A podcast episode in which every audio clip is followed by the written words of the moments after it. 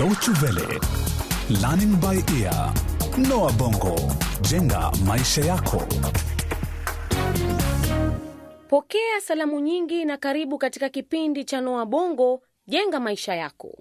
Leo tunahitimisha kipindi chetu cha walemavu barani Afrika. Katika kipindi kilichopita, Chitoto aliharakishwa hospitali na Bwana na Bi Mali. Ilipokuwa nusra wa Mvyoge kwa gari alipokuwa akivuka barabara akiwa mlevi chakari. Kwengineko, jukwaa likiwa tayari limeandaliwa kuadhimisha maandamano ya amani kupigania haki za walemavu wa Maganye.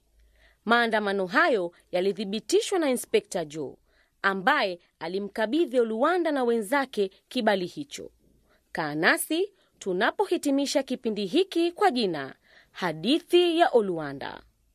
Tujiunge na Bwana na Bi Mali wakimregesha Chitoto nyumbani kwao baada ya kufanyiwa uchunguzi na Daktari Esther kule hospitali. Hapa sio? Una hakika hapa ndipo unapoishi? Ndiyo, eh, ni hapa. Yule pale ni babangu. Eh, Mume wangu, nenda ukaseme naye, aonekana ni mkali sana yule mzee. eh, ndiyo. Taf- Tafadhali njoo umwelezee. Sawa.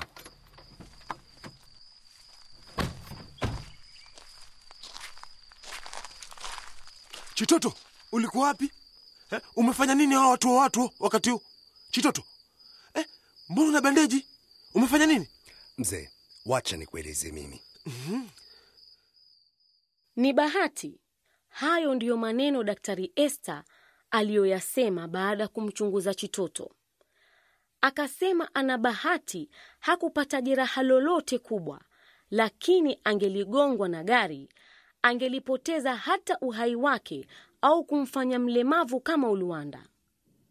Na Bwana Mali alichukua muda wake kumweleza Fagilio kwamba ni ulevi wa Chitoto ndiyo uliosababisha ajali ile. Baada ya hayo, Bwana na Bi Mali walielekea kwao, lakini wakifika kwao waliduaa walipompata Kangwa ameadimika.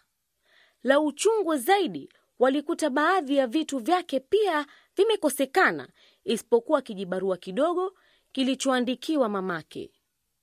Bi Mali alikichukua, mikono ikimtetema. Ifungue, ifungue. Ni lazima tujue haraka Kangwa amefanyika nini. Haya haya, sawa.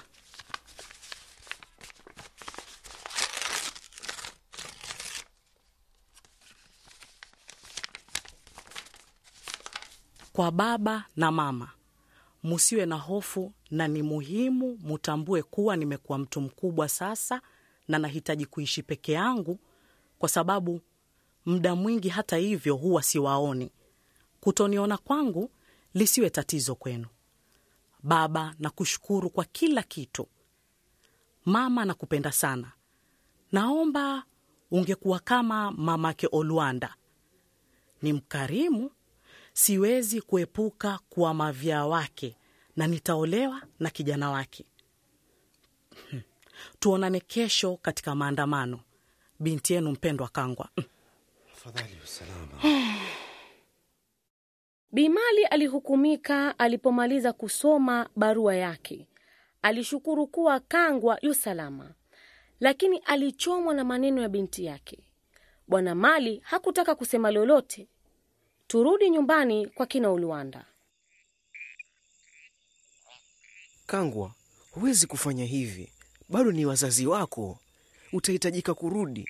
Isitoshe, huwezi kuishi hapa, utaongeza shida zaidi. Olwanda, sitaki kuishi na mzazi ambaye ni mkaidi, asielewa kuwa walemavu pia ni watu, wana hisia kamili, wanaweza kupenda na kupendwa pia. Huku Oluanda akijaribu kumfahamisha Kangwa arudi nyumbani, Bwana Mali na Bii Mali walifika pale. Nyuso zao zilijaa huruma na aibu. Hebu tujue walisema nini. Kangwa, binti yangu mrembo, binti yangu kipenzi. Mama, baba, munafanya nini hapa? Mamako amesema hatapata usingizi mpaka akuone. Amefanya kuniburuta kama gunia hadi hapa. Olwanda, huyu hapa ni mamangu. Ulishakutana na babangu. Nashukuru, nafurahi kukuona mama. Nafurahi kukuona Oluanda. Kangwa, tafadhali njoo tuseme na kidogo mwanangu. Kama kawaida eh? Maongezi ni ya wanawake, wanaume wanaachiwa kazi. Olwanda, wacha ni kuarifu ni kina nani wanahudhuria maandamano kesho eh? Hutaamini, nakwambia hutaamini. Kangwa, nimefikiria sana kuhusu uhusiano wako na Oluanda na ajali yetu ya leo imenipa mtazamo tofauti wa maisha. Ajali? Ajali gani mama? Uko salama? Ndiyo, tuko salama, usiwe na wasiwasi, nitakueleza baadaye. Jambo ni kuwa nilifanya makosa kusema maneno machafu kuhusu Olwanda, na nimekuja kukwambia mwanangu, nisamehe, samahani. Kwa hivyo rudi nyumbani, na kuanzia leo utaniona nikiwa tofauti kabisa. Wakati mama na binti yake wakila suluhu, kila nyumba katika kitongoji cha Maganye kilizungumzia maandamano ya walemavu yaliyoandaliwa na Oluwanda. Moja ya nyumba hizo ni ya kina Karemi, ambapo Karemi, Zabibu na nyanya yao Teresa walikuwa wamekaa mezani. Nyanya Teresa, kila mtu hapa Maganye atakwenda maandamanoni. Labda pia mimi nipange maandamano ya mazeruzeru hapa Maganye. Zabibu, wewe mchanga sana mjukuu wangu, na pia hakuna mazeruzeru wengi hapa Maganye kama walivyo walemavu wengine. Lakini hiyo si sababu ya kumzuia kuja maandamanoni. Hata yeye huhujumiwa kama walemavu wengine. Akijitokeza atawakilisha zeruzeru wengine. Hasa nitavaa miwani ya jua, rinda refu, alafu nitaonekana kama mtalii. Je, watu wakianza kukuchokoza eh? wakikucheka na kukuita majina, sitakubali hayo. Hawawezi nyanya. Kwanza hao watu hawatakiwi kuwa hapo. Maandamano haya yanapinga tabia hizo, si ndio kaka? Ndiyo, na nitakuwa hapo kukuchunga. Atakaye kuchokoza wewe amenichokoza mimi na familia yetu kwa ujumla. Karemi, ulipotamka maneno hayo umenikumbusha kuhusu babako. Alikuwa akisema maneno hayo hayo kuhusu hali ya Zabibu. Sasa sina haja tena ya kumlinda Zabibu, najua yuko salama mikononi mwako. Haya, kalaleni, kesho mtahitaji nguvu kwenye maandamano. Ndiyo. Siku iliyofuata kulikuwa kuna kongamano kubwa mno, na siyo tu Maganye bali nchi nzima.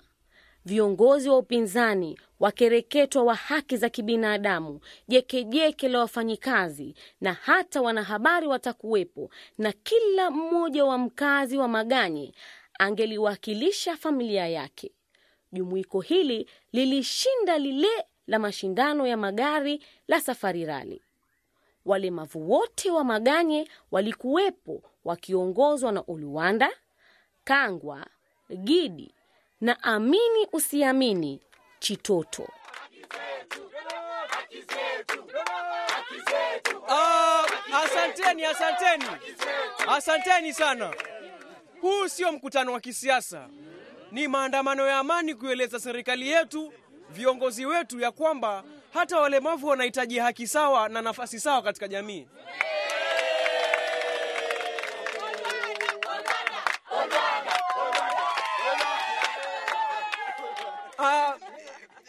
Halinihusu mimi peke yangu, linahusu mlemavu yoyote aliyeko hapa nyumbani, hospitali, yeyote hapa nchini au hata nje ya nchi.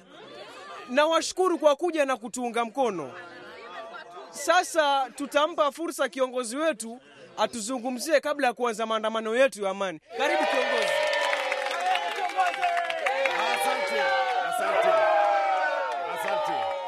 Ah, katika mikutano yote niliyokwenda kama mwanasiasa sijawahi kuona umati mkubwa kama huu. Natamani hizi zingekuwa ni kura zangu mwakani. Eh, naomba, naomba kusema hivi, tumesikia vilio vyenu, tutaisukuma serikali tuweze kupitisha sheria mpya bungeni inayotetea haki za walemavu katika nyanja zote za maisha, iwe ni elimu, afya, jamii na hata kisiasa. Ni wakati tupate uwakilishi wa walemavu bungeni. Haki sawa kwa walemavu. Haki sawa kwa walemavu. Haki sawa.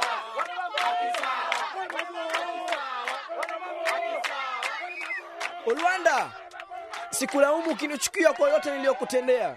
Sistahili kuwa rafiki yako kabisa, lakini naomba msamaha. Naomba kutubu, kwani karibu nipoteze mimi pia maisha yangu. Chitoto, kupoteza mguu wangu kumenifunza mengi. Mojawapo ni chuki ambayo humla mtu ndani kwa ndani kama saratani.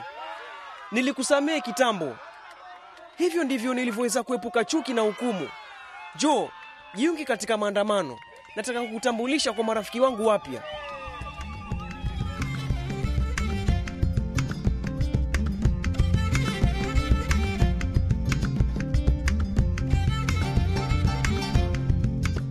Kwa hayo maandamano yalianza, wakiangaziwa na wanahabari waliosimama hapa na pale kuchukua visa tofauti vya walemavu hao kuhusu masaibu yao. Maandamano yalipofikia mwisho, Oluwanda alikuwa kipenzi cha wengi na akaalikwa kuzungumza bungeni na vikao vingine kuhusu sera za walemavu. Bwana na Bi Mali walibubujikwa na machozi walipomwona binti yao akiwajibika kikamilifu.